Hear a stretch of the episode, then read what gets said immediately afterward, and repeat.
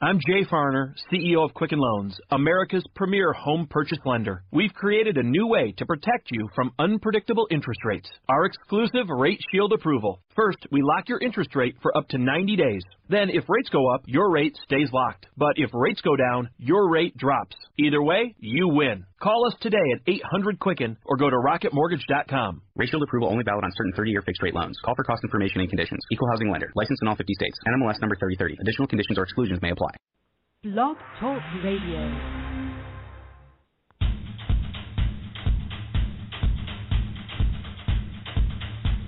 Maniac! You don't know nothing about me. Your friends are all phonies, man. They're just like you. Up there in your tights, getting told what to do. But we don't care if we don't step on our right foot. We do what feels good. And we don't do it in the classrooms either. We do it on the street. I mean, lady, y'all be showing people how you down with breaking, and that's bullshit because you ain't down with nothing. The Forbidden Dance, Lambada. Are you ready to step up? So what the hell's this? It's called Defy. It's short for dance fighting. Dance fighting? What the hell's that? B-Boy Fight Club. You battle, right? Yeah, we battled. Alright, now just reverse the rules. In dance battles, you're not allowed to draw contact. But here, you better knock your opponent out before he knocks you out.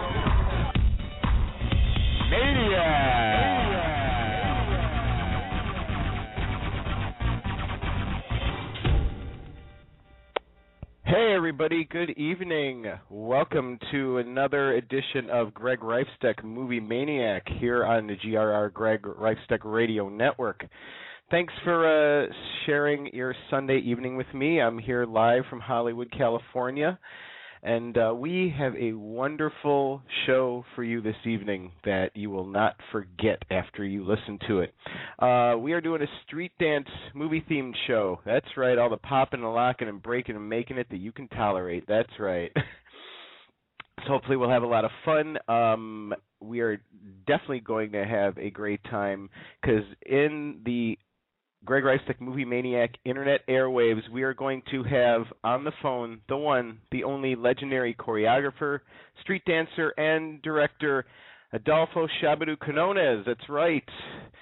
Uh, he's a forefather of street dancing, and I can't wait to talk to him. I've had a short conversation with him on the phone, and I love what he's all about. Uh, you'll probably remember him of course, from the Breakin' movies back in the 80s, uh, as well as uh, his work with Madonna and lots of other performers that he has done uh, choreographer for. He's uh, directed films. He's you know choreographed music videos. He has done it all. Now he and he always has taken his knowledge and uh, passed it on uh, to, uh, to people of his generation and people of the next generations. He uh, has this street dance teacher program, and he teaches dancers to be street dance teachers all around the world.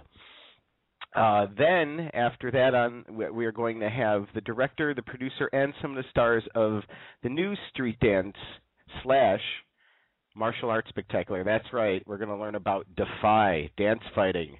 The new movie is called Battle B-Boy, and it is uh, already out and uh, available on um, iTunes. Uh, you can look at the uh, you can look at the trailer there, and we'll learn more about that later. Shabba-Doo is going to sit in and critique the film uh, right live for you, so uh, that should be fun. That should be exciting.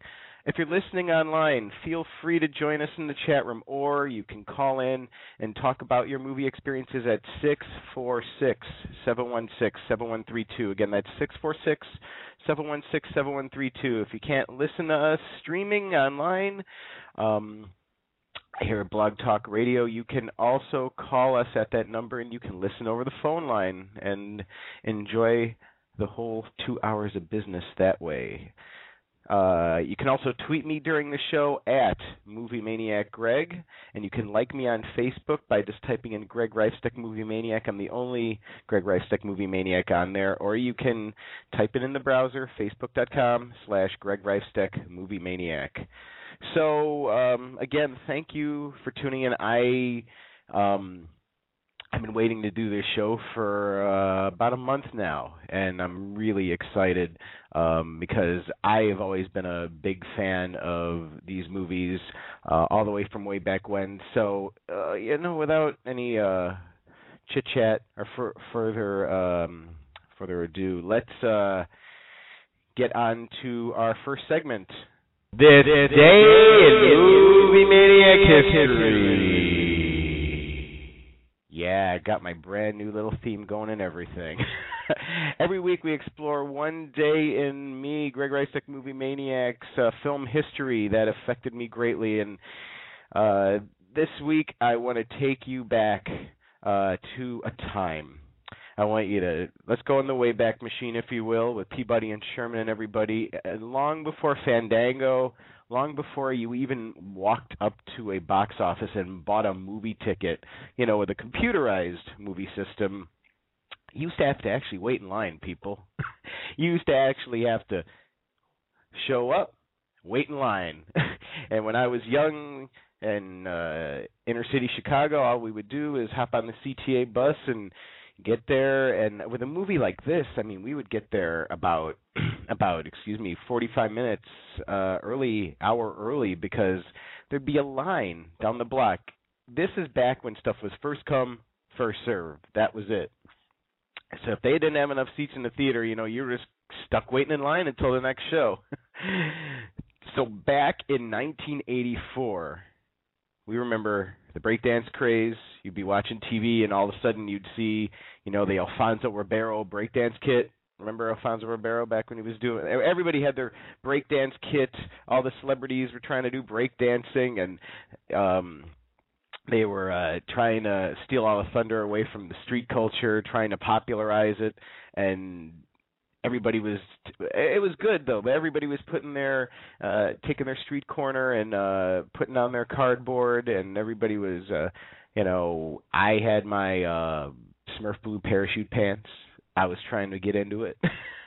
I had my uh cap my checkered cap. I had my vans checkered shoes that i had uh you know uh from uh fast times at ridgemont high. I i see i was a trendsetter. I gotta I, I I gotta get this off my chest. But I I'm gonna take a little uh little segue here. I used to not a segue actually. I'm a uh we're gonna go off the beaten path and I was one of the first people at my school, Alessandro Volta Grammar School, the most boring grammar school in Chicago, and I used to watch music videos and I saw this early music video for Fast Times at Ridgemont High, and I saw Spicoli wearing the Vans black and white checkered shoes, and I said, "Hey, I got to have me a pair of those." So I'm wearing them, and I'm all comfortable. I got laughed at every damn chance somebody could laugh at me. but of course, six months later, after the movie comes out, everybody had those, and I'd moved on to my Miami Vice look. So that's just the way it goes. But I digress year was 1984. I had my checkered cap, but my tail, my little chic, you know, uh, uh, tail on the back of it. I had my Smurf blue parachute pants and all. I couldn't da- I could dance, but I couldn't street dance. That's for damn sure. I mean, maybe I could moonwalk and maybe maybe attempt a pop or I probably couldn't. Um but I was into watching people and I loved having people take their bodies to other places where it, it, it's why I watch the X Games now. I like seeing people take their bodies to other places and just defy gravity and defy all logical physical uh uh, what the physical body's supposed to do and take it beyond its limits. So I'm at the Lincoln Village Theater in Lincolnwood, Illinois, and I'm in the line waiting to go see Breakin'. Breakin' One. It was May 4th, 1984. Waited for 45 minutes. Got there 45 minutes early. We get to the front of the line, and three people from the front of the line, we were told it was sold out. So we had to wait for the entire showing of the movie. We went over to a hot dog joint, sent somebody over there. We're sitting there eating our hot dogs. We're waiting in line. It's hotter than hell. It's I remember it, usually it's okay in Chicago in May, but it was hotter than hell. but I remember we said we need to see this movie the first day. We need to see this Friday afternoon. You know, we were seeing it the second show. We wanted to see it the first show, but we were stuck seeing it the second show. So I finally saw Breakin' and fell in love with all the characters, Shabba-Doo, Turbo, you know, Lucinda Dickey, everybody in this movie. You know, it, it, I remember it really having a it it had a profound effect on me because growing up in the city, um everybody you know it's a whole hopes and dreams and all of that um you know cheesy malarkey that they put into the movies. But i mean you do have to have hopes and dreams. And this was our fun way of escapism and really getting into it and really and enjoying this um what a lot of people thought was a fad but of course has uh you know expanded and been taken to new limits and just has become this incredible art form, this incredible dance form. So that was my day in movie maniac history. Uh, basically, I'm going to now go into my top five dance movies of all time, and let's start at number five because I think we already know what number one is going to be. Hint, hint, hint. Um, but um, I know a lot of people. If you want to call in, if you want to Facebook me, if you want to tweet me and tell me I'm wrong, that's great because none of these are the right answers. These are my personal top five favorite street dance movies. Um, so let's get to it. Drum roll in your head for number five. You got served. Yes, I know I if you look on Rotten Tomatoes, this thing has some horrible ratings, but it made money and it is I think it's a really fun dance movie. It's of the Los Angeles style. Uh it centers around two best friends, Elgin and David, they're brothers.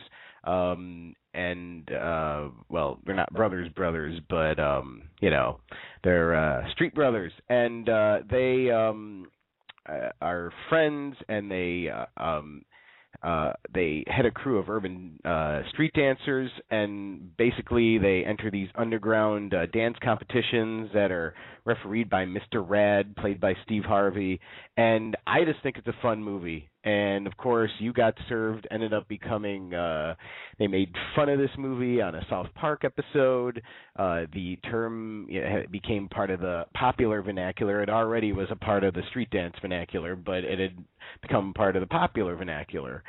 So when something crosses over like that, you know, that's um I did not go see the movie the first weekend. I I don't I didn't even see this movie at the theater. In fact, I saw it on video and really enjoy watching it every single time it comes on late night cable. and actually, I might as well say I'm going to start doing a spin-off show of this show probably called Late Night Cable on my comedy uh podcast that I'm going to be starting Boredom Breeds Stupidity, but uh I'll talk about that more in a little bit. But um yeah, love you got served. That's number 5. Move on to number 4 um, we have a tie, and it's because I love the movie Step Up. Yes, I know it is a total guilty pleasure of mine. I think it's a fun film, and I like Step Up too. And the reason I have them as a tie is these two movies are two. Um, they have the same plot. They essentially both rip off um, the. Uh, I mean, the first one rips off the movie Fame. You have you know the whole school of the arts plot going on the lovers from both sides of the tracks you know she's from the rich side of the tracks and he's just a janitor and he's gonna you know uh uh he starts as a janitor and then she needs somebody to dance with and her dancer gets hurt and oh no and of course she has a dance competition that she needs to be in and she needs somebody right away and she sees his strong arms and blah blah blah blah blah and I mean the chemistry between Channing Tatum and Jenna Dewan is I think it's really fun. I think it's great. Um, they have a really nice chemistry. They are married in real life. I, I, I the boyfriend and girlfriend. Yeah, I believe they got married in real life. Anne Anne Fletcher directed this before she did the proposal, and uh, she um, is uh, way into dancing herself, and it was very uh, uh, very uh, gave the character some depth, a lot more depth than uh, most of the characters usually have in these movies. And uh, at Step Up Two is uh, a com- it, it's the same plot recycled again, just like all the Step Up movies are, which is why three and four are definitely not on this because they just have watered they keep watering it down, watering it down, watering it down. But Step Up Two was fun. John Chu uh, Jon M. Chu was a fantastic director on here. He really immersed himself into the street dance culture, uh, the modern street dance culture. He really uh, the dance crews he got for the movie are incredible. I mean, this movie, um, I mean, the Jabbawockeez were already on the map, because of uh, the Step Up movies, uh, I mean, that got them a show in Vegas. And if you haven't seen that show in Vegas, I highly recommend it. It is a fantastic, fantastic show. But I digress. But Step Up Two is just, it's uh, takes it to the next level the dance battles are incredible. You go on the whole uh, journey of the street dance battles and uh, that whole culture. So tied at number four is Step Up and Step Up Two. Uh, number three is another guilty pleasure of mine. I'm using that term a lot uh, this episode, and it's Beat Street. Yeah, I know, I know, I know. It's a cheesy, cheesy, cheesy, cheesy movie, but I mean, it's New York style breakdancing, not LA. Uh, it's very much into the street culture, very much into the graffiti culture. I I, I like the plot. I'm one of those people that um I like chicken sandwiches and I like turkey burgers. And I'll eat the same chicken sandwich and turkey burgers over and over again with different fixings on them, as long as it's a damn good chicken burger, damn good turkey burger. You know what I mean? um, and Beat Street is a, another chicken sandwich of street dance film, and I um, it um plays on all the same inner city. Uh, uh, coming from the inner city myself, growing up on a, a north side of Chicago, um, has all of the themes I could relate to, you know, all the, you know, your hopes and dreams. You have the uh guy that's the uh musician that's trying to make it in music. You have the guy that's uh the businessman who's trying to make it in business and you have god the there the, there's a third guy. Oh yeah, well, of course there's a graffiti artist that wants to you know legitimize it as an art form, which of course it is, but in uh, wants to bring it into popular culture and I will just end my argument here with uh, Rae Dawn Chong is in the movie. Uh, that's all you need, right? Not too hard on the eyes there. So, uh, moving on to number two, Wild Style. Yes, 1983 really raw, really gritty movie in the South Bronx. It's a uh, docudrama about uh, street dancing and the graffiti culture. Almost like uh, yeah, it's like a, it's essentially a documentary. Follows um, a lot of the uh, street culture, but it's not like the flashy, flashy movies that. Uh, were um Breakin' and uh Beat Street and Krush Groove and all the other uh copies that came out around then. This was this was some raw stuff. This was the real deal because it was film documentary style and I mean it, intro- it, it, introduced a lot of the world for the first time to the Rocksteady crew, to Fab Five Freddy, and you know they're featured in all their glory. It, it, it, if if you're able to find this movie, you're gonna have a blast watching this movie. It's awesome. So let's of course get to number one. Let's of course get to number one. Excuse me, taking a drink of water here, and um, we are going to get to Breakin' and Breakin' Two. Of course, these are these are the originators of the uh, street dance movies and it's why I wanted to get Shabba-Doo on the show today because um, when you're going to talk street dance movies, you damn well better have Shabba-Doo on the line. Um, it's a tie for me. Both films, it's just like with Step Up One and Step Up Two. One is one film, one's the other film. I mean, film number one, it's an origin story. We all love an origin story. This is you know, Shabba-Doo and Turbo and Lucinda Dickey all getting together and meeting, and uh, you know, we see the forging of their friendship and um, a little bit of the you know conflict, and they all learn to eventually trust each other, and we're dealing with the uh, clashes of cultures, we're dealing with the clashes of class, and uh,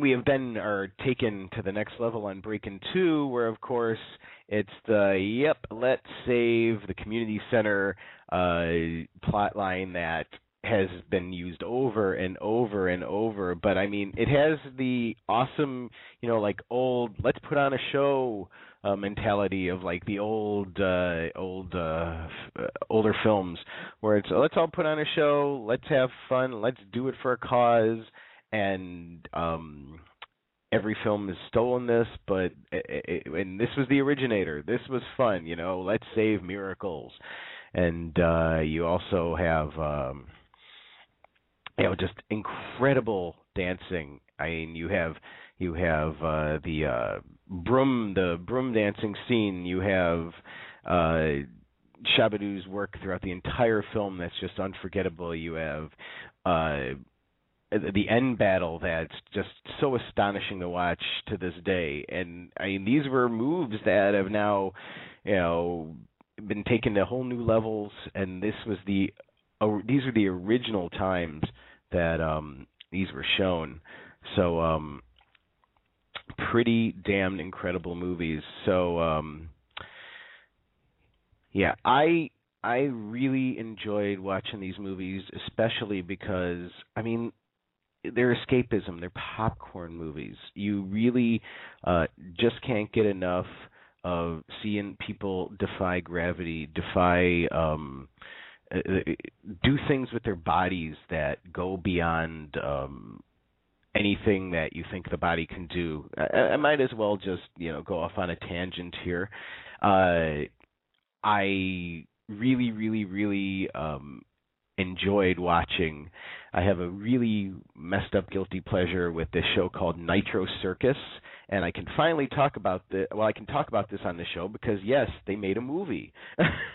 um it used to be an MTV series and I'm way into watching extreme sports and uh Travis Pastrana of course is an incredible uh, dirt biker and has um a death wish just like most um uh, and, and all extreme sports people do not have a death wish but Travis Pastrana has a death wish. And if you've watched any of the episodes of the show Nitro Circus you will know exactly what I'm talking about. This guy uh they did um platform jumps off of uh the top of the palms. They would just run you know up to the run up to the top of the palms not tell anybody you know get the rights to do it later and just like jump off with parachutes into a platform jump off of the top of the palms in Vegas and all of a sudden land in the parking lot and then jump into a van and just speed off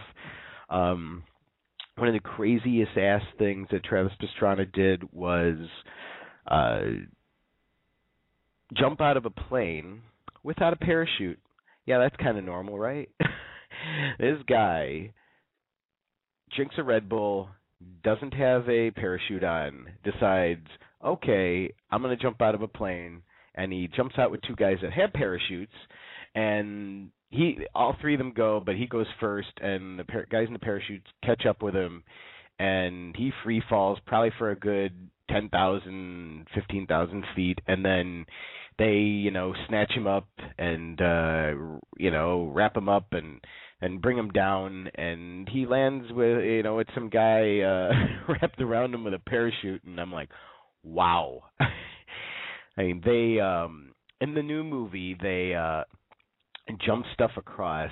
Uh, they're they're back at the Palms. I think yeah, were they back at the Palms? They're they have they're back on top of buildings, jumping with a ramp and uh, jumping uh, dirt uh, jumping bikes from one building to another with no nets.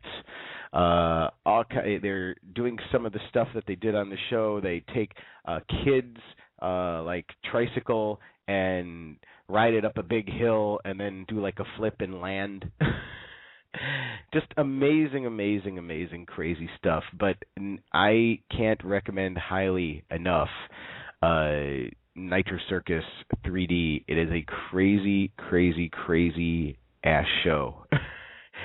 Just amazing and that's why I like these dance movies so much, and it's why um I've uh I well, later on in the show we're going to have uh, the uh director and the producers and the cast of Battle B-Boy, and they're uh attempting something new by taking uh traditional street dancing and uh taking it to another level by um adding martial arts to it and using it to battle.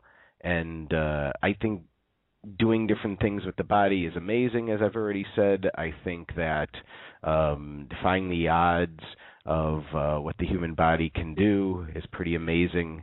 So uh, go and see Nitro Circus 3D.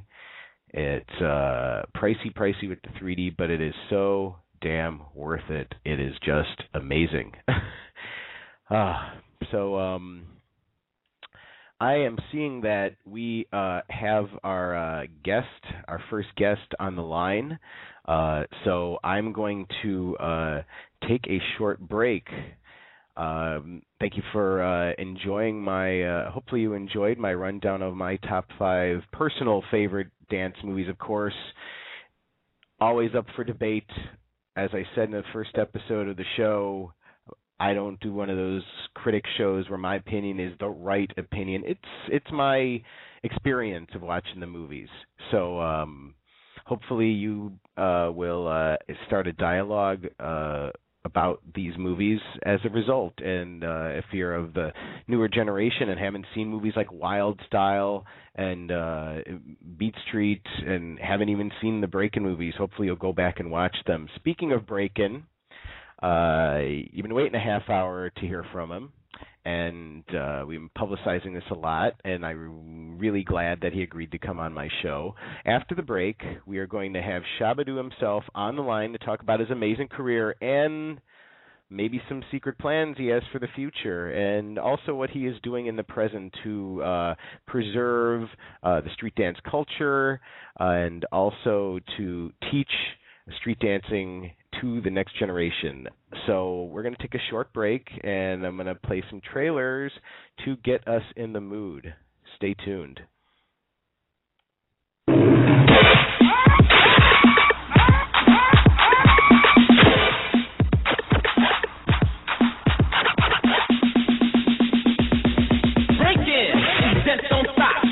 the movie that's fresh and hot with high energy, dancing to the beat with a smack sound comes from the street. This movie is unique. Don't be mistaken, you got to see Breaking. Breaking, rated PG, starts Friday, May 4th. Party people in the place to be. This is what you've all been waiting to see. Electric Boogaloo, the ultimate show with Kelly, Ozone, and Turbo. Electric Boogaloo is breakdance too. Yes, ooh. Electric Boogaloo's action. Dance the best you'll get. If you like breakdance when you ain't seen nothing yet. I'll finish you, your friends, and your whole damn neighborhood. This time there is an enemy, so they must unite. Because to say what you believe in, sometimes you must fight. You lost your edge. Try me.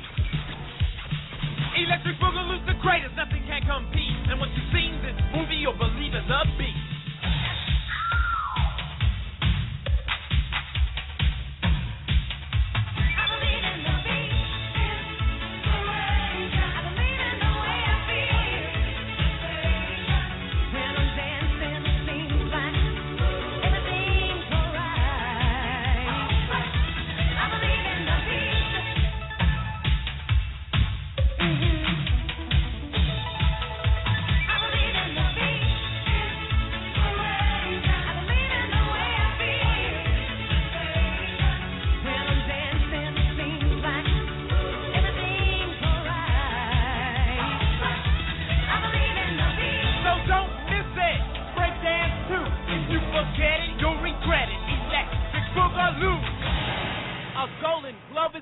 Production. Another good one from Cannon. Definitely another good one from Cannon. oh, gotta love Cannon Pictures. There is actually, if you go on my uh, Movie Maniac Facebook fan page, there is a link. Probably about a month back, they are actually doing a documentary of uh, the Cannon films, and uh, Alamo Drafthouse releasing out of Austin is going to be showing the film. A gentleman made a a uh, documentary about uh, Cannon and the way they used to do business and the films they used to put out. And I mean, they trusted uh, they trusted a lot of the trends and put out wonderful films like the Breakin' films. So uh, thank goodness for uh, thank goodness for the freewheeling. Uh, 80s uh, financing of films. so welcome back. Um, hopefully they got you pumped up. Uh, we're uh, now going to uh, bring on our guest. I don't want to keep him on hold any longer. Um, on the Movie Maniac Airwaves, we're going to bring in on the one, the only legendary choreographer, street dancer, and director, Shabba-Doo Quinones. Everybody remembers him from, of course, the Breakin' movies, but I mean, this guy has done it all. He has directed his own films. He has worked with Madonna, and he's choreographed many videos. He's been doing this. Uh, he he's the originator. Uh, let's see if we can get him on the line. Uh, Shabba-Doo, are you there? Yes, I'm here. Excellent, excellent. Uh, sorry to keep you on hold for so long. no problem.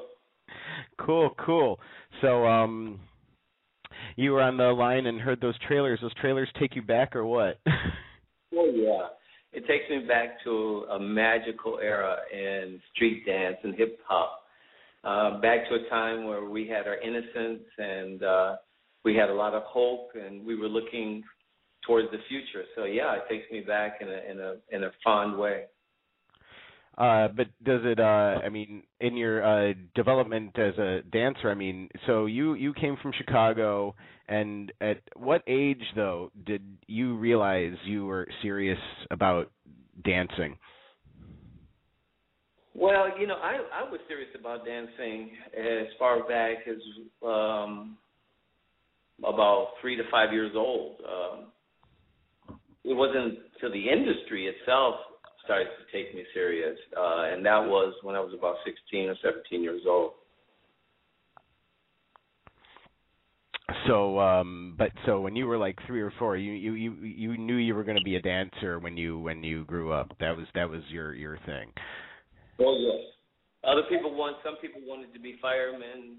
Some people wanted to be policemen. Some some wished to have all types of secular jobs. But uh, even at that early age, I knew that I wanted to be a dancer. So you said you got serious around 16. So what was what was uh, the first thing you did that you did seriously in the industry? Soul Train, 60 nonstop minutes across the tracks of your mind. Soul Train. yeah, you were one of the original lockers on that show. Yeah, I was one of the original Soul Train gang. I actually went on the show uh, where the show was created in Chicago on a UHF channel. And when the show moved to uh, from Chicago to Los Angeles, uh, our family subsequently moved, made the move some six months later, and then before you know it, I was on Soul Train in Los Angeles. So I've I've been a Soul I was a Soul Train gang original in Chicago, and then also in Los Angeles. And at that point, um, I met up with the other guys, uh, uh, Don Campbell, Don Campbell Campbell, Campbell Jr., Fluky Luke, uh, Slim the Robot, Toni Basil, uh, and uh, the uh, Fred Berry, uh, known also as uh, Rerun, but we called him Mr. Penguin. So I've met some pretty fabulous guys. Uh, one other kid that uh, that I had the pleasure of meeting back in the days, and he wasn't one of the lockers, but was certainly part of the brotherhood that was uh, Scooby Doo, Jimmy Scooby Doo Foster. So you did you you you you meet all these wonderful people and you and it, this movement gets started and then you and uh, at what point uh, what, what was the first uh you got in, what was the first dance movie you were in? Uh actually the first uh first dance movie I was in I think Was it was it Zan was it Xanadu? As, as Shabba-Doo. It wasn't Xanadu. Most people think that I appeared in Xanadu, when in fact I didn't appear in Xanadu. Um, my first uh, feature film that I appeared in, I believe, was TGIF. Thank God It's Friday with Donna Summers. Okay, I know that movie. Oh wow. Yeah, that was the first film where I appeared as Shabba-Doo. The first film that I appeared in, where I appeared as a dancer, was in an animated form, and I appeared with the rest of the Lockers in a Ralph Bakshi film called Hey Good Looking. Oh yeah. Okay. I know that movie well too. So you weren't in Xanadu? No, everybody thinks I was in Xanadu. I, I wish they would send me the check. because I'm getting all the notoriety for it. I thought, hey, but might as well pay me too. So there you go. I hear you. So, what was the rest of your journey that got you up to uh the movie Breakin'? Oh, geez, um, God. I mean, I don't know if this show's long enough, but I'll try to give you the Reader's Digest version. Um, it, it you know, it began with with um, my uh, appearance on on Soul Train, and meeting some wonderfully talented dancers and performers. There were just so many talented dancers on Soul Train. A couple of the other ones that, uh, of notoriety was Damita Jo Freeman, um, Pat Davis, my sister Fawn. Um, there was Mod Rod. There was Little Joe Chisholm. There was uh, Tyrone Proctor. Uh, so we had a cast of some very talented people. I think also Jeffrey Daniels from Shalimar uh, and mm-hmm. Jody Watley. Uh, they were all part of the show. So uh, I, I was part of a very exclusive group of people who are all talented, and that served as a platform for me. Um, when Toni Basil, uh, who was our manager, known as she's kind of like our Abe Saperstein, if you're familiar with Abe Saperstein. Abe Saperstein having uh, the credit for creating and founding the Harlem Globetrotters. I kind yes. of like I kind of liken Toni Basil to Abe Saperstein, which it, it, so historically, just so you folks out there, the Harlem Globetrotters did not start in New York; they started in Chicago. That is correct, sir. yes. for marketing purposes, Abe Saperstein thought to name the Harlem Globetrotters with better marketing. I think he's right. Um, anyway, uh, Toni Basil uh, was our manager and responsible for forming the group. Uh, having a close relationship with Don Campbell, uh, thought and had the vision that we could, you know, be something significant in the entertainment world.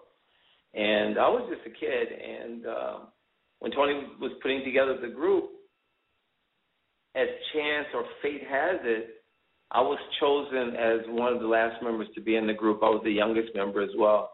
I, I think they wanted my sister Fawn, and I think they even had their eyes on Scooby Doo at one point. But uh, for whatever reasons, the gods, uh, the gods, if you will, felt that it was my turn, and I was ready, and the opportunity presented itself, and here you be, here I be. So that whole uh, relationship and journey uh, was followed up after the Lockers. We disbanded, mind you, in 1977, and by then I had had been introduced to a group of dancers here in Los Angeles in the gay community. Uh, they call them, and I refer to them as the Garbo Boys. Now, the gay community was, I call these guys the street, the, the sister act to the street dance movement uh, six, uh, half a dozen uh, gay guys I met. Um, one of them was Andrew, then Tinker. Uh, there was Lonnie. There was uh, Billy Starr, Arthur, and some other ones, and Victor Manuel, and and also Danny Lugo and people like that. And uh, I, I really learned from from Andrew and Arthur directly, and Tinker, and uh, learned this new style of dance that they were doing in the gay community and they didn't really refer to it as whacking as the world knows it. They refer to it as punking. They also refer to it as garbo. And if you ask any one of those gay guys what dance they were doing, they would give you different versions. They may say, "Well, I'm Marlene Dietrich," or "I'm uh, I'm uh, Gar- Greta Garbo." So each of them had a self-image of, of who they were in terms of the iconic, you know, female uh, artists in in films in, uh, of the 1920s and 30s and 40s.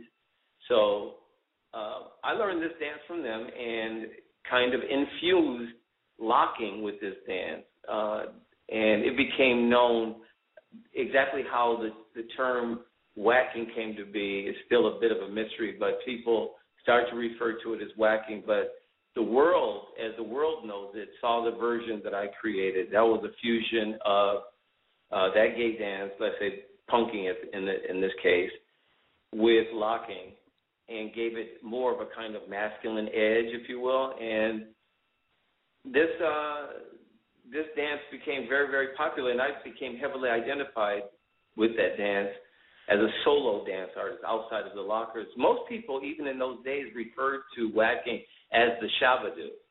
Um, so as time went on, uh, and the lockers uh, disbanded in 1977, I had been working with Toni Basil with her Mickey hit and uh-huh. some other live shows. Live shows she was doing, experimental shows she was doing in Los Angeles, like at Santa Monica Theater. She did it on Sunset Boulevard yeah, just a, yeah, just a, a, reference to everybody out there. A lot of people in the new generation, everybody kn- eh, knows Toni Basil just from Oh Mickey, You're So Fine. I mean, she is an extremely accomplished artist. That, oh um, yeah, I, yeah. Yeah, she she was she was amazing. She's worked with everybody from David Bowie to God every every tour. yeah. She's worked with everybody. If people you young kids out there, if you don't know Toni Basil, do your homework. She was mm-hmm. very important in terms of shaping the street dance land, landscape as we know it. Um, and, and, I think it's, it's, it's, it, should be noted uh, in a male-dominated culture like hip hop or street dance, it's a woman, a woman. It took a woman to make what we enjoy today something that wasn't before. So I, I, I think we should we should take our hat off to her Amen. for having that having to create a vision to see that we could be something more than a than a group of of uh, inner city black and Hispanic or Latinos dancing in the ghetto. She saw that we could be dancing stars, and um, and and as it turns out, she was right. So you so what what got you into the movie Breakin' though? How how did how uh, yeah, so after dancing with Toni Basil, after being known for my my roles, uh, you know, my my involvement now creating what I call the world's bisexual street dance form that the world knows as whacking, and now it's been rebranded as Shway style. Um, that led me to uh, my, a solo career. Uh, I started to focus on that. My first really big show out the chute was in uh, Bette Midler show called Divine Madness. Uh, I was called by Kenny Ortega. Kenny Ortega knew of my dancing style and knew of my dance partner at the time, whom I taught how to do the whacking style and partner dancing, and and also taught us uh, locking as well. Uh, Anna Sanchez from the movie Breakin'.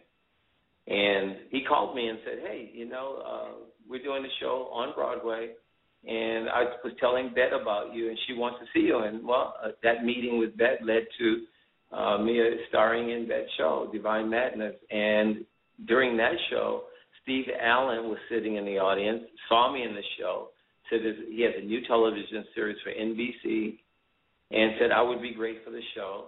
When I got to, after our run, we did a short run at the Majestic Theater um, I met with Nick Vanoff, one of the executive producers, who uh, the late Nick Vanoff, mind you, who was the owner of Sunset Gower Studios, and I met with Brandon Tartikoff, the late Brandon Tartikoff, at the time was the president of NBC, and I was given my own show as the resident dancer choreographer, and I was my partner in that was David Winters from the film, uh, one of the stars of the film and Broadway show West Side Story.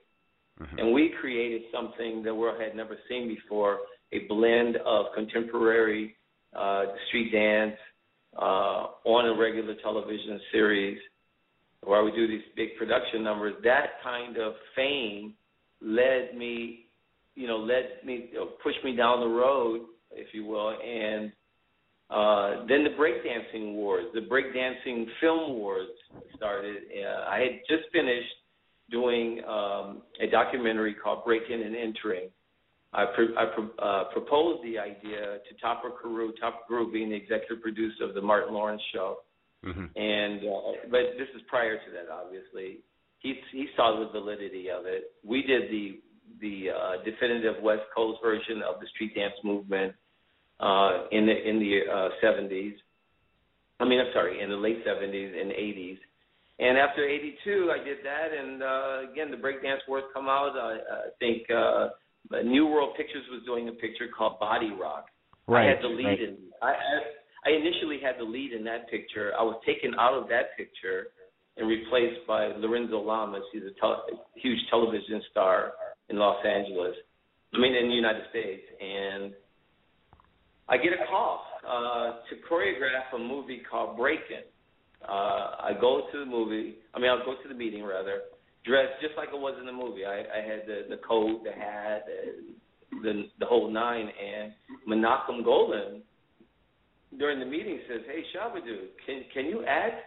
And I I don't know. I just said I'm from Chicago. I don't know what it really meant, but Uh, he says, "Okay, Shabba-Doo from Chicago." Why don't you go to casting? And it was being casted by uh, Pamela Basker and Fern Champion. And I go over there and I audition for the role of Ozone. And they had been seeing people. And I, you know, I read the role. I didn't hear anything. I, I think the line that I said in the the audition was, uh, uh, "Who's next?" I think it was "Who's next?" And I said, "Ozone, street dancer." And it kind of got quiet in the room, and they said, "Oh, well, okay, thank you." Um, and I, I, I thought, okay, well, you know, they really didn't like me, so uh, Uh-huh. that's okay. I just want to choreograph the movie. And then I, I I got a few blocks away, and they said, "Hey, they really want you for the lead in the picture." And I was later told, I was later told by the director when he saw that and he met with me that he knew I was the leader of the Street Dancers. That it was something about my personality, something about my charisma, if you will, something about how I said things with such authority that he knew that he had the top rung of the street in the street dance world. He later met with um, Ice T, and he said Ice T told him, "If you really want the guy to lead this movie, you want to get Shabba-Doo." And then history was made. most definitely. most Yeah, definitely. well, you know, here's, a, here's a history note. Here's a history note. Pop and Taco, Anna Sanchez, Little Coco, um, Boogaloo Shrimp were all part of the Shabba-Doo crew. So they were all in my crew before we did the film. hmm So I, I used my influence with with the uh, with the director to get those guys uh, the part in the movie. It was when they saw me with Boogaloo Shrimp that they realized they had both of them. They had both the characters. They had Ozone and Turbo. Hmm Ozone, me and me and Boogaloo Shrimp, we had this kind of ongoing gag. We were kind of like Dean Martin and Jerry Lewis, so we Right. always jokes, and we just kind of brought that joking personality to the audition, and they were like, "We got them. That's the two guys right there. Their personalities don't change a thing. We want you to be exactly that way." And Oh, as yeah. it turns out, as it turns out, uh, that film has um, sealed both me and Boogaloo Shrimp in street dance history forever and made icons out of us. At, at, it, and it's incredible that those movies still i mean they, they yeah they're trapped in a time capsule as far as certain styles but i mean you could still watch those movies and it's still you know a, a great you know fun you know adventure and you go along with the characters um let's talk a little bit about since we're um getting a little short on time the process so you get you get on a movie like that and Yeah. you're given you're given the assignment hey you know you're going to be the choreographer on this movie what what what's the process you go through um as a choreographer with the script and with the dancers and i mean do you try and dictate where the film's going or do you just try and fit what you're doing and try and influence the director what's your process Well, uh, the the process is very close, working very closely with the director. But I want to make something very clear here. once I was given the role, the lead role in Breakin', uh, the job as choreographer was given to uh, Jaime Rogers, one of the stars of West Side Story. Um, he he actually choreographed the film Breakin'. Now I worked very closely with Jaime, and Jaime is a dear friend of mine. So okay. in no way do I want to um, infringe on his on on his work. He he was important for the film. He brought the best out of all of us. I love him dearly. Without him, I couldn't have been the best the best dancer I that I could have been. I, I just couldn't have done it without Jaime. So Jaime was very important. So the dynamics was the director, of course, relationship with Jaime Rogers and myself, since I had really the experience and more experience than Turbo and, and the rest of the guys for sure, and was able to collaborate with them on a much deeper level. But it was that dynamic that really made it work. Uh, and also the writer. So you have the writer working, the director working, you have Jaime Rogers bringing a, a tremendous amount of of vision and uh, and and experience to the table. That that was the formula for success. So I, I owe a lot to to Jaime. So we're talking about basically people i mean you you that movie well, every experience we have when you're making a movie or when you're doing anything i mean is an educational process. And i this kind of lead me into what you're doing now. Um you you when we had our little um talk the other day uh you were talking about your um on uh, facebook you have this uh universal truth um, yeah. You want to talk about that and the whole per, uh, preserving uh, the street dance culture. You're you have a page on Facebook, and also, do you want to bring uh, Karina on the line now? I see I that she's on. Yeah, because um, basically we can talk about how you're wonderfully doing this whole uh, movement to educate future street dancers through, you know, give them the knowledge and give them the uh, experience to do the same thing themselves. So I see her on the line. Let's see if we can get her on. Karina, are you there? I'm here. Hi. Hi. Hi. Hello. Hi, Shab. Hi, Greg. Hello. I, I just got to say this. This I got to say this, Greg. This thrills me to death to have Karina Best on the phone. Uh, I think she exemplifies the new attitude of dancers today, really seeking to be their absolute best. Um, I, know, again, I, I've used this in terms of Jaime Rogers and also David Winters, whom I love dearly. I love Karina Best. Uh, I admire her, and I'm a big fan of her. And uh, and I'm looking and have great hopes for her in, in the UK leading the way. Again, there's a go. There you go again. Another woman's going to lead the way in the UK. There you go. There you there you go. So so Karina, we we had a little talk uh yesterday. Maybe you can um uh tell us how you met Shabba-Doo and how you've be uh, come into as you said his apprenticeship if you will. Hmm. Well, um I actually met Shab about a, just over a year ago. I met him in May last year. Um but maybe I'll tell you the my journey of whacking leading up to that point. Um, in 2008, I was dancing in a performance group um, just as a hobby, and this is where I first came across whacking. Um, and I was drawn to whacking because it's a street dance style which allows for femininity in a male-dominated culture.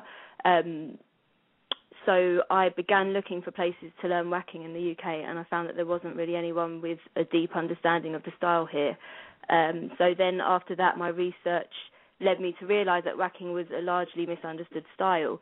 So I decided that I wanted to, uh, sorry, I wanted UK dancers to have the opportunity to actually learn the style properly, because I found over in in this country here everything tended to be very watered down um, in terms of learning specific street styles.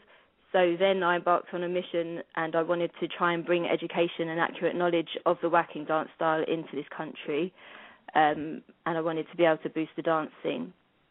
Um, because there wasn't any, you know, there wasn't any teachers or anything who had a deep knowledge in this country. I, I ended up having to look further afield, so I started looking outside of the country. Um, and also at that time, it was what four years ago, there was very little information about the style in the public domain. So if you typed whacking into an internet search, you'd find nothing at all. Um, and then on YouTube, there was probably less than 10 videos, which you know said that they were whacking. So that was where my search began really. Um, I contacted the people who had videos on there and asked where I could learn the dance, and I was um, directed to a girl over in Paris who was um, said as the person nearest the UK with the knowledge, with some knowledge of the dance. So I ended up travelling over there to do some sessions with her. Um, and I also started hassling a UK dance promoter um, who's the company called Be Better to um, ask them to consider bringing whacking teachers over to the UK, and eventually they did. Um, and then subsequently, a whacking group was formed. Um, I was part of the first whacking group in the UK. Um, I stayed with the group for around 18 months, but I was struggling to progress in the style, and I felt like there was something missing. But whoever I came across just didn't seem to be able to answer my questions, and, and I felt a little bit lost. So, I decided to leave the group and focus on setting up my organisation, which is called the Spread Love Dance Project, um, and that organisation aims to raise the bar in street dance knowledge, education, and training for UK dancers and teachers. And um, at that time, which was January 2011, I was actually on the verge of giving up whacking altogether because I just felt a bit stuck. And then in May 2011, that was um, Shabba-Doo was brought over to the UK by um, a man named Omar, Omar Paloma, um, he runs a company called iDance, and he brought Shab over to judge a big dance competition. And then when I heard he was coming, I contacted him via Facebook and asked him if he'd meet me for lunch because I just thought that he'd be able to answer my questions. I thought he'd have the missing bits of information, um, and he agreed. And myself and a friend called Dee Dee went to meet him, and he spoke to us for about three hours, and literally cleared up all of our confusion just like that. Um, so you know, I've spent a good couple of years or longer, two and a half years, um, going along this journey, trying to to find things out, and then he managed to clear it all up for me in three hours.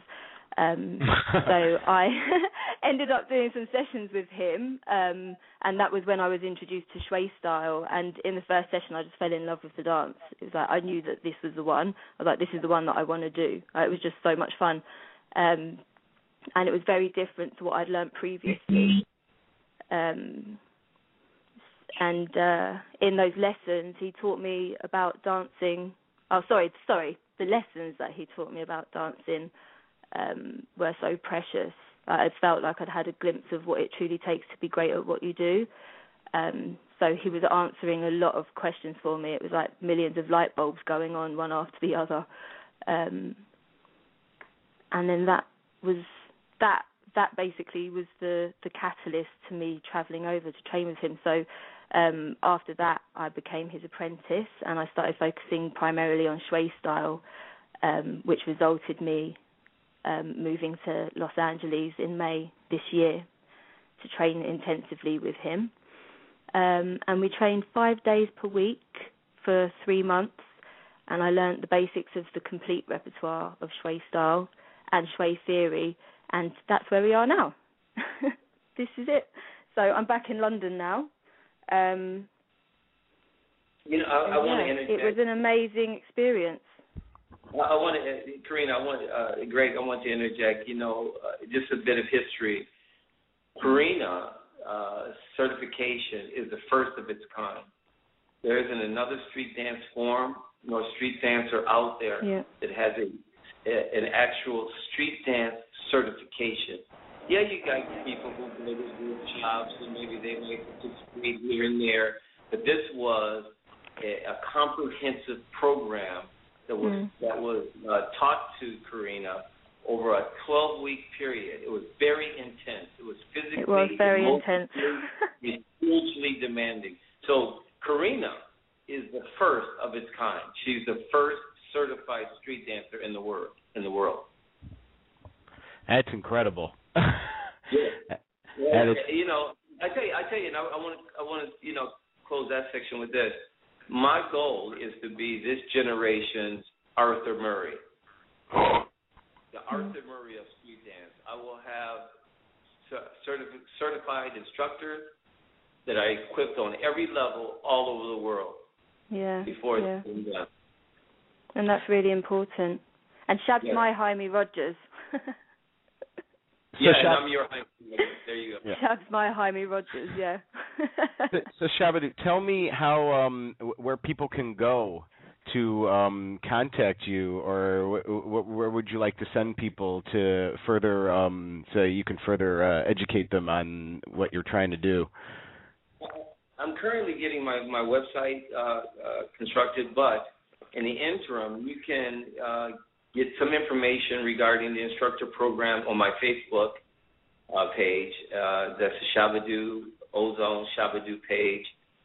I would send all information to Candace Lake, uh, and her email address is Candace C A N D A C E at lakeliterary.com for all information regarding my instructor program.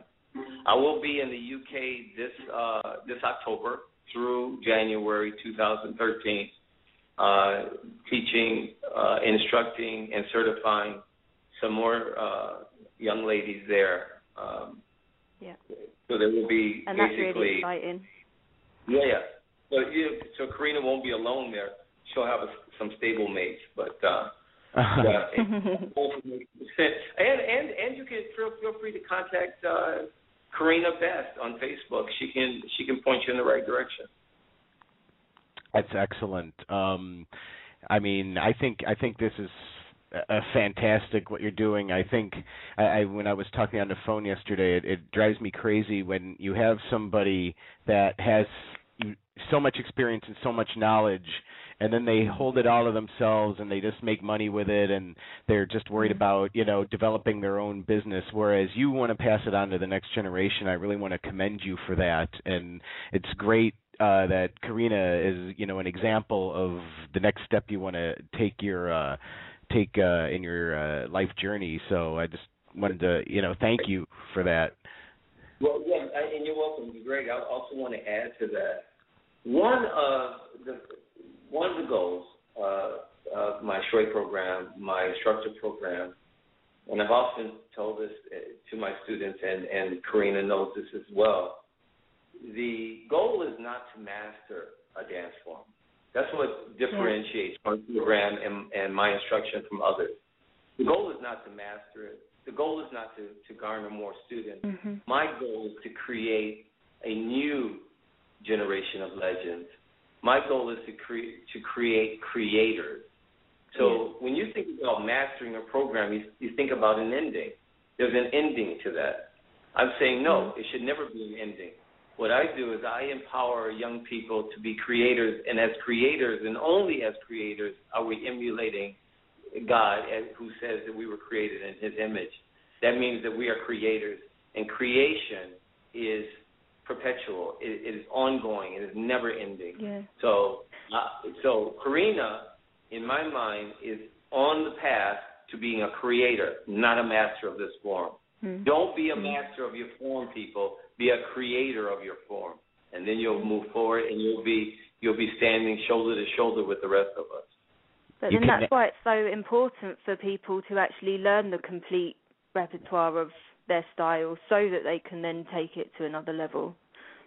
And you, can, and you can only, you can only do that if a dance is is is, is codified. And Mm. And I think people worry about that. I know in in the street dance world, people worry about the idea of codifying something because they think it's going to take away the idea of the freedom of expression. But having trained with Shab, I'd say that it's the exact opposite of that. And um, you know, it actually has opened up. You know, it's opened up my mind and my opportunity and, and things that I'll be able to do creatively. And it's like I feel like there is no limit really now. You know, I think that people are scared that codification means, means dogma, but it really doesn't. It really doesn't. yeah. young people out there, listen to what Karina's saying, and I want you to hear this loud and clear. Rules set you free. They do not inhibit you. It allows us to move forward with a with a with, knowledge gives us that power. If you don't have Yeah. knowledge, if you don't have an accurate understanding of history, of technique, you are not empowered. You're actually Mhm. a slave to not knowing. So when you know something, I mean, let's face it, every day we we we depend on rules, don't we? When we stop at a red light, we we hope that the person is going to stop at the red light too. It doesn't it Mhm. doesn't inhibit us. It gives us a measure of freedom because we know that if we're hoping at least that they will obey the laws. There Mhm. are rules for everything. I couldn't agree with you more. I do uh, I do stand up and I do improv, and everybody jokes when I say we're going to go practice improv, and they go, "But improv is supposed to be improv." I go, "No, you if you don't follow certain rules in improv, Yeah. you're going to see the worst improv show you ever saw in your yeah, life." yeah. And that's what, what you'd say about dancing as well. Is like when you're learning a form, when you're learning an art form, that you have to learn it so well that when you dance it, it comes off as if it was natural behaviour. right. Indeed. Well, I want to thank you both for coming on. We're um we're we're at the halfway point of the show. I want to thank you for calling all the way from across the pond, uh, Thank Karina, you for having and, and, me. and taking the time. Oh, it's my pleasure. Um, and uh, Shabba-Doo, um, thank you for giving us some insight into your career and your process and where your influences have come from. And um, would you be willing to hopefully stay on the line uh, past the break because we're going to have people from uh, a movie called Battle B Boy that are trying to do a new form of uh, movie where they're taking martial arts and putting them uh, with dancing. Would you be willing to hold on for that? Absolutely, and I'm looking forward to it. Okay, great. All right, we're going to take a break, everybody, um, and um, we'll be right back after the break with the uh, cast and uh, some of the producers and the directors of Battle B Boy. Again, thank you, Karina. Thank you, Shabba-Doo, Thank for you. uh, everything, and um, we'll be right back. Okay.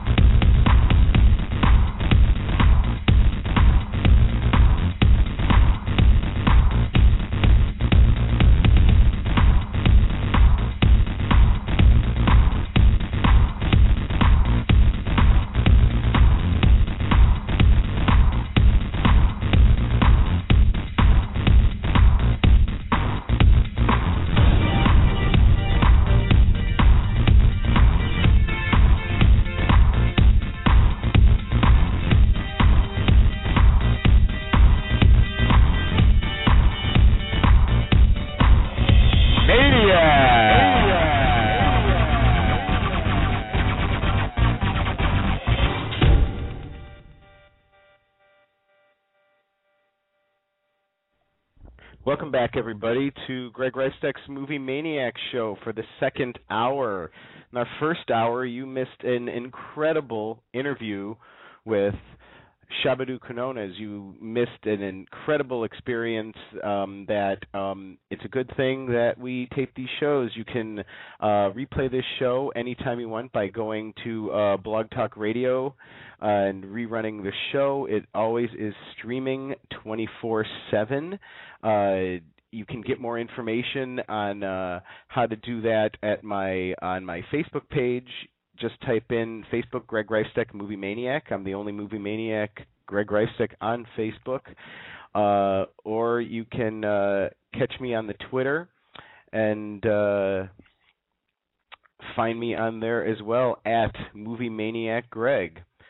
So the reason we had Shabba-Doo on is we are doing a street dance movie themed show today, and uh, we are moving on to the next segment where there's a new street dance film that has um, come my way, uh, and uh, basically it's a movie Battle B Boy that is mixing the styles of street dance and trying to add um martial arts to it. It's being called Defy Dance Fighting. and we have uh, some of the uh, we have some of the producers, we have some of the uh, cast on. We're going. I'm going to uh, check on the line here and see who we have uh, first. Uh, I believe we have uh, Frank and Jeff on the line here. Uh, let me see where they're at. Please bear with me. Hello, you're on the air. Hi, Greg. Hi, Shabba-Doo. This is Frank. Hey guys, it's Jeff. Hi, let me. Uh, we're going to talk a minute before uh, we bring uh, Shabba-Doo on first. Um, so both of you guys are on the line, and you guys want to introduce yourselves and um, what your uh, what roles you play in the creation of this film. Sure. Um, my name is Frank Lin, and I'm the writer director of Battle B Boy. And then my name is Jeff Lam, and I'm the producer of Battle B Boy. So I gave a little bit of uh, what the general uh, uh, general what the film's about, but um, maybe you can uh, give us a little bit more about the process of how this film came together and uh, why you wanted to meld these two um, art forms together, and um, uh, how uh, this is uh, and where we can find it. Um, sure. Let me uh, just give you a little information about the the movie. Um, it's you know sort of a new spin on old uh, martial arts dance film storyline. And you know, Battle B Boy is really you know about a group of very talented but very poor young dancers who need about eighty-five thousand dollars to pay for their father's uh, their friend's father's heart surgery. So they had to join an underground martial art tournament in the streets of Los Angeles, and they, that uses hip hop music and breakdancing and hand-to-hand combat situation. You mentioned a little, a little bit, but these guys are new and they're underdogs. They really don't know what they're doing, so they have to uh, work with this sort of unsavory Mr. Miyagi type character, uh, a master Sifu, and train and learn the ropes, and then you know ultimately compete in this competition to win the money. Um, as they're as, as they're doing this thing, they they got to put their egos on the side and learn to work as a team, and then ultimately they learn that you know they're not just fighting for a better future or for money; they're really fighting for their friends who are really their family. So that's what the movie's about. And uh, where can we uh, find this movie? Where, where you you want to plug where we can find it? You can actually find it on iTunes August 17th and all other outlets everywhere else. Amazon, uh, Hulu Plus, uh, Netflix, Redbox, Blockbuster. It's going to be all over the everywhere actually, and yeah, everywhere you turn, it's going to be there. So this is coming out on DVD as well. Yes, it is. Awesome, awesome. You guys got the bases covered. um, so uh, let's bring uh, Shabba-Doo back on the line. Shabba-Doo, are you there? Yes, I am. Thank you. Thank you for hanging on and giving us more of your time. We really appreciate it. it's my pleasure.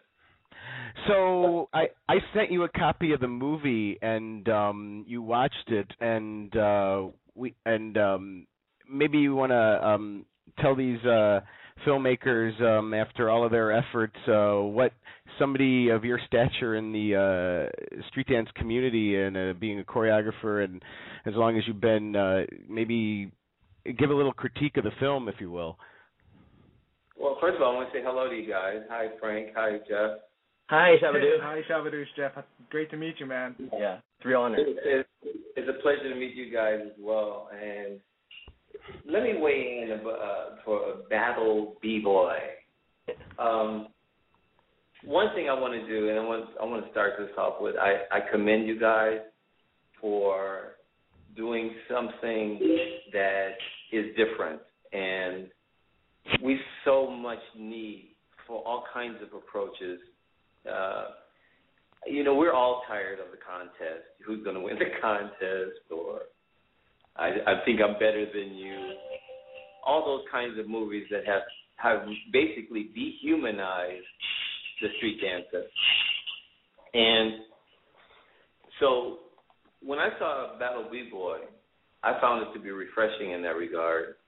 I mean, here here it is. You took two distinctly different genres putting them together and creating something that may that may not resonate initially with a with a wide audience, and and and it, and it very well might. but I think there's going to be a core audience of people that are going to find this very interesting, as I did, and be inspired by it. So I think in the uh, overall of the picture, I think that you scored big on that side. Uh, it's easy. You could you could always look at a picture and try to find ways uh, to make it better. Of course, uh, we we all strive to be better. And but as a filmmaker myself, I realize that you may have certain budgetary uh, constraints. You may have, you know, you have a young cast with with with little or no experience in terms of acting. But I thought, as a director, I thought you you got some some performances out of them. I thought the enthusiasm that that resonated was there. Um, I also I also felt more than a few of them that they had a, a level of uh, uh, uh, of charisma that I think resonated as well. So in that way, hey, bravo. Thank you, thank you so much. Yeah, I mean, I, I really a lot of it is um, collaborating with the dancers because you know they they come in and they have so much person- personality. And even in the script writing phase, you know, we just sort of look look at what we have access to, what we can where we can go to shoot this film independently, but also at the same time, you know, we write the the roles around their personality, mm-hmm. you know, and some of them are so so charismatic. I, I just felt like we had to we had to put that in the movie.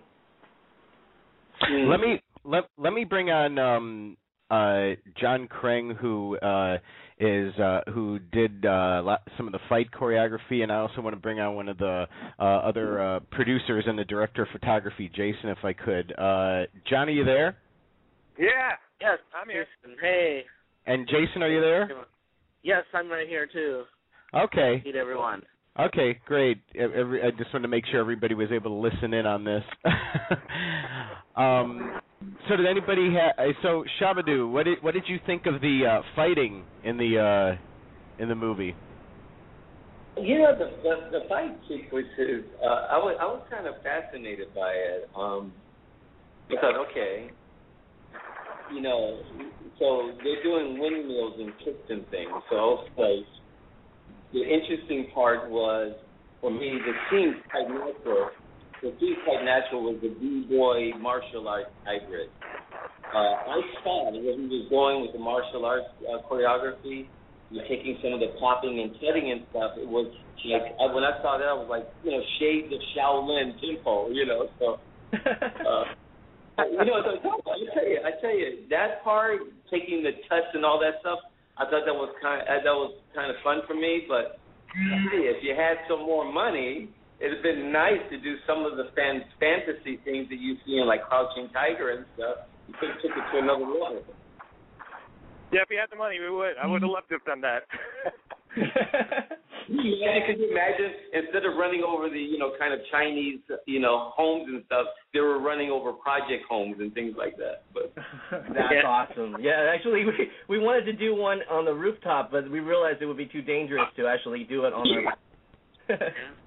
Well, you know, you know, you know, you know, what's been kind of cool is they would have had to do, you know, a series of uh, martial arts moves and, and acrobatics, and then instead of running up a tree, he would have to run up a, a telephone pole or something.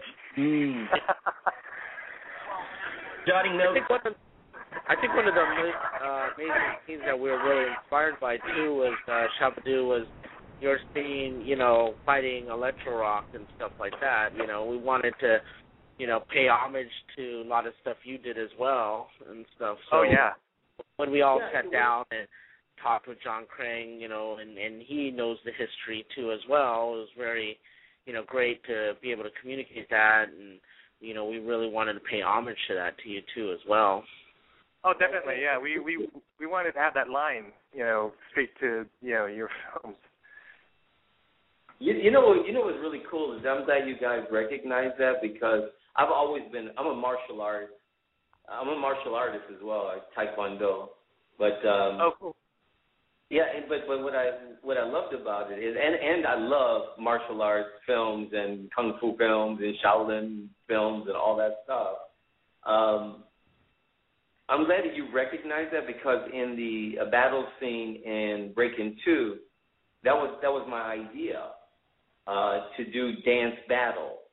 Uh, yeah. yeah, with the trash can lids, and you saw some kids with nunchucks and things like that. So, uh, yeah, but but but we didn't quite incorporate uh, martial arts as successfully as I had hoped into the dance piece, as well as you did. I think in, in your martial arts choreography, you were able to integrate martial arts. I think a little bit better than we were able to. It seemed it seemed a, a little separate. And in those days when we did it, it it, it came off. Some people were like, yeah, right, martial arts and and and and uh, street dance. How does that work? Well, you know, we got battle b boy, okay. No, well, that's one of our inspiration too. Is exactly that fight. Yeah. I remember the the nunchucks, and then yeah. you um on top of the car, you know, on 101, and then just uh, everybody. It's just and there's like this this huge beautiful moment when everybody is in mo- in motion, and you know, it looks like it looks like a huge army battling each other, but at the same time, you know, it's it's dance and it's beautiful and it's choreographed to the to the rhythm, the beat, and it's just it was so inspirational to see that. And you know, we try to try to capture that, but when we don't have the, the kind of you know the the enough people, but I think we we really try to capture that feeling of like you know all this motion and it's there's the, there's an art to the dance and to the you know to martial arts as well as to dance. Yeah. Mm. I think I think you were successful at it. What kind of a budget was on this film, uh, Frank and Jeff? What, what, what were you dealing with, if you wouldn't mind saying? Um, it wasn't this is Jeff. Uh, it wasn't a studio budget, but it was. It was funded by our parents. It was funded by Jeff's mom and my mom, and um, and then uh, we got two friends, um, Brian, Brian Roberts, the other producer, and and uh, a a Chinese uh, computer scientist I know down in Orange County. You know, so so it's it's just like you know we're waiting for a check to come in, and so we can we can feed people, and you know it was amazing though the dancers and everybody who came in, um, you know they did it because they love what they do. So that was that was one of the things I felt like the whole movie was made made of their passion. You know, it, it's only supported by the passion. We provided uh, insurance so that the the dancers you know feel safe doing what they do, and then we also fed them really well thanks to Jeff, and um, you know that's that's where sort of drove the the whole movie. Wow, that's that's that's really something. Did I just hear you say that Jeff's mom gave you some money? It, it was my mom, Frank's mom, and and my and Brian. He was a the producer. So it was it was a it was a accumulation of a lot of people. But you know, me and Frank actually come from uh, bigger budget movies, and and we know how to do everything. So we pretty much pulled every string that we knew in Hollywood with locations. You know, you know what? Uh, you know, we we need to put a real big shout out to your mamas for that. the family project. Family you project. Know, you, know, you know what? Your mom you know, wow, thank God for moms who believe in their children. I mean, you're Amen. grown men who got behind you. God bless you. You have these kind of mothers that says, you know, not only because it's wonderful to really believe in your kid and all that, but actually bend their elbow and put some money down. Wow, that's big. You know. Um, wow. Yeah. And, and you know, and, you know, this is done. You, your parents uh, were able to do that, and listen, you were able to now share and create an experience for these young people in your film that they're going to remember for the rest of their lives. Um, that's beautiful. Thank you. Yeah. Yeah. No, I do have to thank you know also in, in terms of our parents, and then John came in and you know put his heart into it, and then Jason came in too, and you know he Jason and I have been in film school uh together, and so Jason came in and brought in all his equipment and made it look amazing, you know, with with no no financial helping, you know, with, with just by himself. Wow. You know? Well, also with a cool, really good crew. You know. That's So you did- incredible. What what what film school did you guys go to, if I may ask? Uh, we went to uh, UCLA. UCLA, and I graduated from AFI. Oh, okay. Beautiful school. We we actually have a lot of good friends at AFI as well. Okay. I graduated as a directing fellow. Oh my gosh. Okay. Yeah, we we uh we we just graduated in uh undergrad uh film filmmaking. So we we kind of we kind of had a too big of a head thinking that we, you know, we're going to be making big films right away, but um you know, I didn't have the the the opportunity to specialize in, in directing. I really respect people who come out of that that program. Actually. Wow, So- great. Let's bring on some of the. Uh, we have some of the uh, talent on the line. Um, Shabba-Doo, are you okay for time? Do you want to stick around, or do we need to let you go? No, I'm hanging around with these guys. These guys are cool. Sounds good to me, man. I'm just checking in with you, man. Awesome. Let's get. Um, I believe this is uh, Josh on the line. Josh, are you there? Hello. Hello, Josh. Hello. Hello, J- Josh. Josh, are you there? You Hear me now? Yes. Yes, we can hear you. You're on. That's because I'm using Verizon. and then we've got uh we got Ricky Cole here. Ricky, are you on the line? Hello. Hi, Ricky. How's it going, guys? Hi. Sounds like you're waiting to catch a plane. No, And- I'm in the car. Uh huh. And is is Richie on the? Anybody know is he on the two seven zero six number here? Let's see. Hello, Richie. He's on. Hey, how's it going? Okay, so um, we have uh, if you guys, uh, Ricky, if you want to go first, tell us what you did in the movie. I I didn't know you said Richie Ricky. Yeah. I know, Um, right? I play the role of Jay. Uh huh. Pretty much he's the big guy. um, So- powerhouse, pretty much a lot of power and power within his moves and a b-boy background jumping into this this scene with uh, his brothers. Cool, Richie, and that was Ricky. Uh, Richie, go on. Hey, how's it going? So uh, Richie. Uh, I played Richie, so it was really easy for uh, my character to remember his name. Um, uh, but yeah, my uh, I was a b-boy background in it, and uh, I mean, as far as my character, he was kind of uh, he was just always down for his friends. Uh, kind of had a hard life at home, so I don't know if I want to give anything else away. You tell me, Frank. No, I, I think the your your actually character was sort of uh, inspired by Turbo too. Like we we want to do that Mm. sort of a comedic guy who can has a lot of heart and you know helps his friends. So that's Yeah. The comedy relief, if you will. yeah. All right. Exactly. Ricky, And Ja- Ricky, Ricky, didn't we try to um we tried to imitate some of Jim Kelly's moves from Black Belt Jones and Three the Hard Way? Yeah. Oh yeah. Definitely did. All the stuff I love. Paying homage, paying homage. I love it. So, J- Josh, Just, all we were all we were missing was the afro. I know. I was working on it. That's for the sequel. Josh, Josh, tell us, uh, tell us what you did in the movie, Josh. Yeah, sure. Okay, so I'm I'm on one of the enemy crews, uh, the exterminators, and I believe it's a semifinal battle where I'm like the leader of the exterminators, and I'm I have a very robotic character. That's my main style in this movie is just robot, and all of my crew does popping, robot, animation, waving, and that's the style that we use against Richie and Ricky. You're the guy We featured. try to win. Uh-huh. don't know, I can't see what happens. Josh, you're the guy. You're the guy featured at the end of the trailer, right?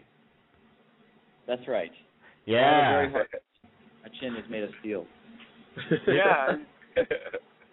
You know, it's funny when I, you know, it's funny when I first met you guys. When I met you, Dennis, Marie, you know, and you know, and, and then uh, we we we we just started talking, and and uh, your guys' philosophy was just so awesome because you guys had that old school philosophy about dance, and I was thinking, you know what, Five Venom, let's give you guys all like a traditional kung fu background. Yeah, that's how, that's Right. how, how we put it together. Shabba-Doo, do you have anything you want to say to the actors at all?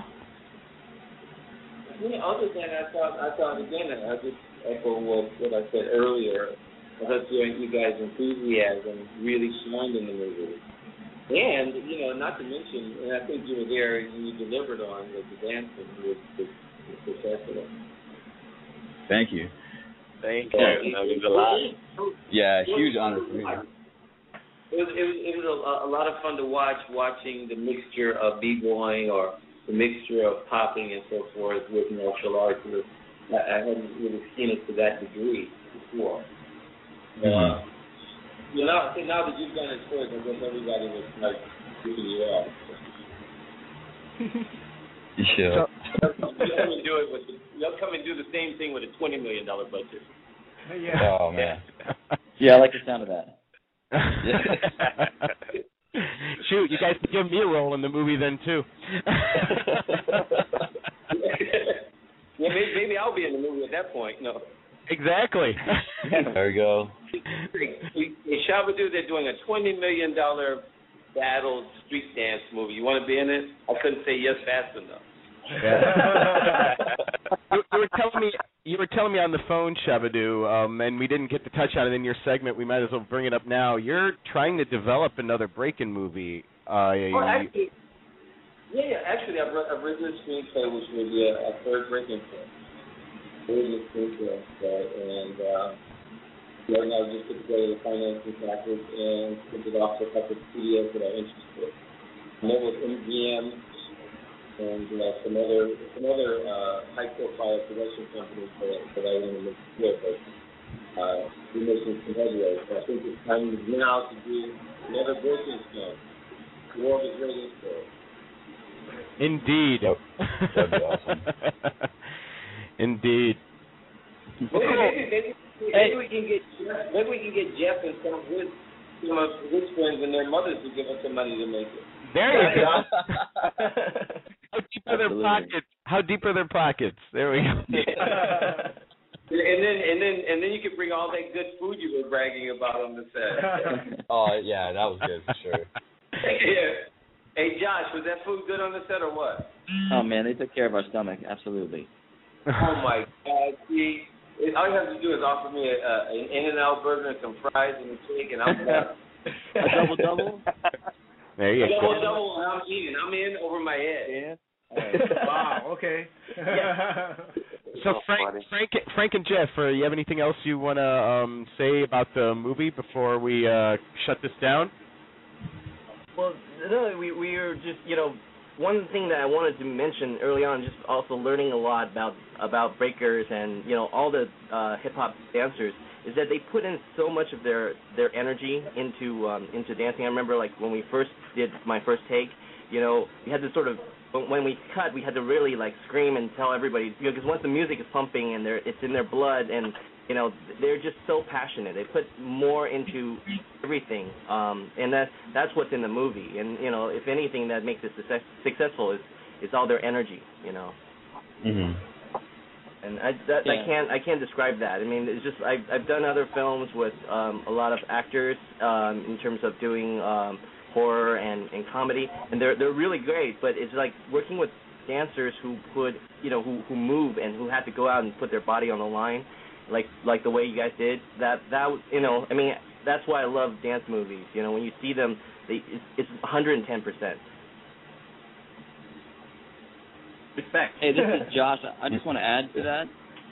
The thing that's that's really cool about this movie, in my opinion, is is there's there's a little comedy and there's and there's obviously the mix of martial arts and street dance. And I feel like at this point, 2012, it's sort of a necessary connection, relationship, or fusion. If you look at the popularity of tricking now, martial arts trickers, and then you look at what they what they do it to, they they try to trick and do martial arts on the beat. And all of us, the street dancers, we try to sort of take bits and pieces, whether it's a gainer or kicks or b-boying moves in, in locking or a ground move and popping. We're kind of all using each other's styles to, to make our own individual style grow. And I feel Mhm. like it's a necessary fusion. It makes the movie, it sort of makes for a better movie and premise. And then if you look at what John and I were discussing, just as far as like the exterminators and our crew, um, John liked the fact that what he was saying, our old school discipline is because we train like we're martial artists. We train like Olympic athletes. Like street dancers really don't get enough credit for that, unfortunately. It's, it's getting better, but the training that goes into it, it's like you sacrifice just like any other athlete. You train and train and train and train and train, or a martial artist. And I think that it's cool to have that fusion in this movie. It kind of shows that and presents that to the world. So I'm excited about it. It's like deep down, it's just it's the same discipline. It's really, really Yeah. is. Yeah. Yeah, it is. It is. It is the same discipline. I mean, you know, um, you know, it, it, it is about. But the thing is, is um, it's a, what what I appreciated about working with you guys was that, you know, you guys knew how to adapt and adjust so quickly. When I when I just make these little adjustments that we needed to have for camera, you guys just did it right away. You know, um, so and, and you guys you guys completely understood where I was coming from, and yeah, it, it's just it's that synergy that we all had. I think it, it was everybody in this crew on, on the on the captain crew. We were all on the same level as understanding of what we needed to do, and you know, it, it's just like Mm-hmm. it's a bond that I have with you guys that that you know that I think will help us break. It was it was like family, definitely. We were just like Oh, yeah, definitely. you felt that you felt that vibe, definitely. That was like after we wrapped, I had to like text uh text Frank and ask him like, I don't know what to do anymore. You got to direct me. Frank, I miss everyone. Frank, Yes, sir. tell, Frank, tell us, uh, tell, give give the big pitch here. Why why do I want to why do I want to see your movie? Give me the big pitch as a director. Well, it's one some of the, something that you know we've seen parts of in different worlds, you know, in the dance world, in the martial art world, and this is the first time we get to see both of them together, you know, and it's there's something amazing and there's something there's something fun, there's something for everybody, you know, there's characters from all backgrounds coming together to do something they've been, and um, it it will be be fun and exciting, and you get to see something you haven't seen before. Cool. Let's go right down the line. Jeff, give me give me give me why. Tell me why I should see this movie. This is like my version, as I produced this movie, of a 90s movie in the updated dance world that we have now. This is everything that I grew up with, that I love, with the best of both current and past. So go watch this movie. This is like the best dance movie from independent Fighting. filmmakers and fighting and all, and all that stuff. John, you go. Tell me. Same thing. Okay. All right. Well, as a as a stunt coordinator and the fight choreographer, and you know, one uh, one of the uh, supporting leads, I I think um, it's because because you get to see, yeah, definitely you see two two disciplines put together like like never before. I mean, you know, it, it's it's something that you've never witnessed before. You know, you get to see dance fight, and you know, it, uh, you, it's it's something that that is could be con- uh, controversial ground- groundbreaking. Tell me more about tell me more about your character too. We did, we didn't really touch on that. What what, what was your uh, character? The character I played was Jimmy. Um, you, I, I was kind of like this gambler, rogue, yet Mr. Miyagi. It was kind of like this multifaceted thing. I remember when uh, when when when uh, when when Jeff and Frank pitched me the idea about it, and I went, "Really?" Now, I got to see this to believe this. That you know, I was kind of cynical at first, you know, and then they started talking more about it, and I knew right away when they first told me that they wanted to do. First thing I thought about was was Breakin' Two. That you know the the nutcracker thing, and I was like going, "Oh my God, are you kidding me? Really?" We can, and I knew I I wanted to take that far. I wanted to, you know, from my experience as a martial artist and a, and a fight choreographer, I wanted to take it far, as far as I could beyond, you know, what everybody else has tried to do with it, you know. And I was like, oh man, you know, they were a little off here, a little off here. If I, if I could, if I ever had a chance to do that, I'd do it. And you know, I was talking with my friend Jeff Amata about it. Where we were both kind of fantasizing, yeah, that'd be really cool if we could do that. And then, you know, two weeks later, hear Jeff and Frank tell me the, what they want to do. I'm like, um, going, is this a deja vu, a dream, or what? So that's how that all happened. And then as I told them the fight culture, they started saying, well, why don't you play this guy Jimmy? I'm like, okay. So that's how that all happened. You're And, you know, it's just okay. Yeah, you're definitely the shady mentor. part shady, part mentor. Yeah, Yeah. yeah. The, Han, Han Solo uh, with Obi Wan Kenobi or something like that. I don't Oh, know. oh, you're yeah, Han Solo with Obi Wan Kenobi. I love that. All right, actors. Um, Hey, is a- wait, can I say something real quick? Shabba-Doo, are you still on the line? Yes, I am. Yeah. So, uh, Go you know, for it. This is. I'd rather meet you in person, but this is a cool opportunity just to say hi and uh, thank you for all that you've contributed to Street Dance. I I uh, am Yeah. heavily influenced by the original Lockers, and um, most people know you from probably your movies, but I know you as an original Locker, and locking was the first style I learned after I, I just studied b-boying and, and like New Jack Swing for a long time, and then I came out here and learned from some original Lockers, and I have never met you. I've met everyone except Rerun. You know, rest, may rest in peace. But it's just, anyways, it's it's a pleasure for me to um to say that to you over the phone. That you you really influence so many people. So thank you. That's really that's really nice of you, and you're most very welcome. And if you ever get a chance, uh, come to the Performing Arts Center. Uh, I have an artist in residence uh, you're there, and you're more than welcome to join my class uh, tonight. Come down and jam with me tonight. I'm at 7932 Haskell Avenue, Van Nuys, California, 91406. Every Oh. Saturday, 12 to 2.30. Yeah, because I can't really hear too well. I didn't. Well, I'll, I'll have to get the information. yeah, it's, it's great. Pass the information on to all you guys. But thank you. Yeah. Yeah. Oh, thanks. Yeah. Any and, other- Yeah, and Shabba, thank you, thank you. You know, you you're you're an inspiration to me too as a kid. Yeah, I was growing up watching your movies too. Just thanks. You're more wel- you're more welcome. Yeah, we just we have a lot of background uh, Wait, noise wait. from somebody. Greg, Greg, Greg, I had a quick pitch for the for the film. Uh, you, you didn't ask me. My my pitch would be: if you love dance, you love martial arts, you get involved in battle b-boy. My short, my That's short it right pitch there. is- Yeah, my short pitch is this. My short pitch is this, and I'm gonna take a page out of my mother's book. And I would ask her, why can't I go to a particular place? And she said I couldn't. She said, because I said so. Oh. So, so taking a page out of my mother's book, you should go see Battle B-Boy because I said so. I was. I was Wow. Shabba, Wow, that's, that that should be on the DVD cover. Yeah, man, absolutely. Shabba, you see, I was saving you the best for last, so you you followed you followed my uh you, you did it before I could even introduce you. I appreciate it. well, Hey, you, guys, you guys are a blast, uh, and I wish you all success in the world with your film. well Thank I you. think You're an inspiration. I think that's the best place to end, guys. Uh, you Yeah. always Yeah. you always end on top. So uh, I want to thank you again, Shabba-Doo, for uh, joining us and staying on the line and uh, and uh, giving some of your knowledge on to these uh, these filmmakers and actors. And uh, thank you for also uh, the interview segment you did beforehand. I really appreciate it. Yeah, thank you. Thank you for the opportunity. Again, I wish you guys tremendous success on your film.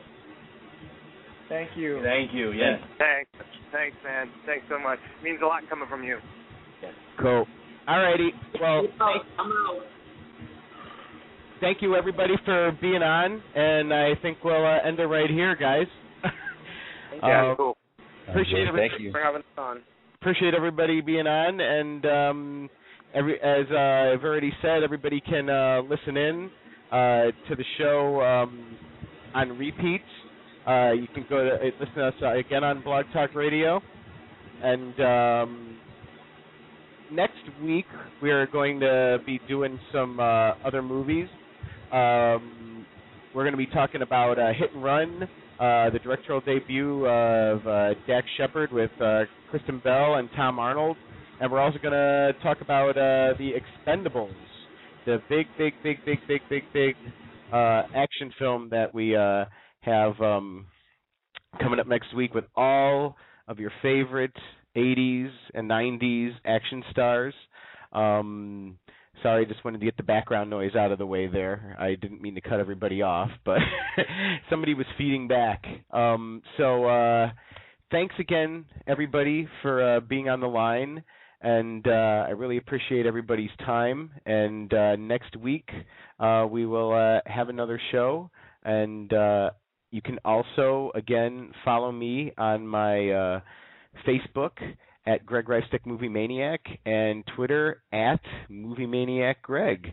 Uh, have a great week. See some movies.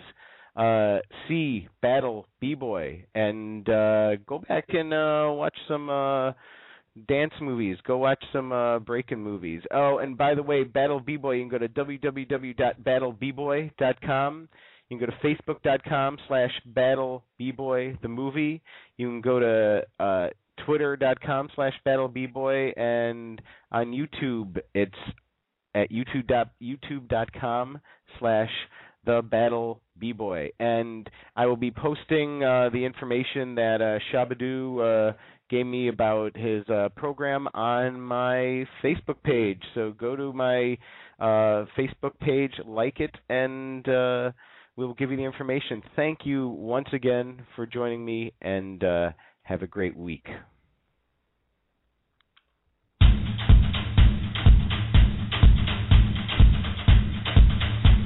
Music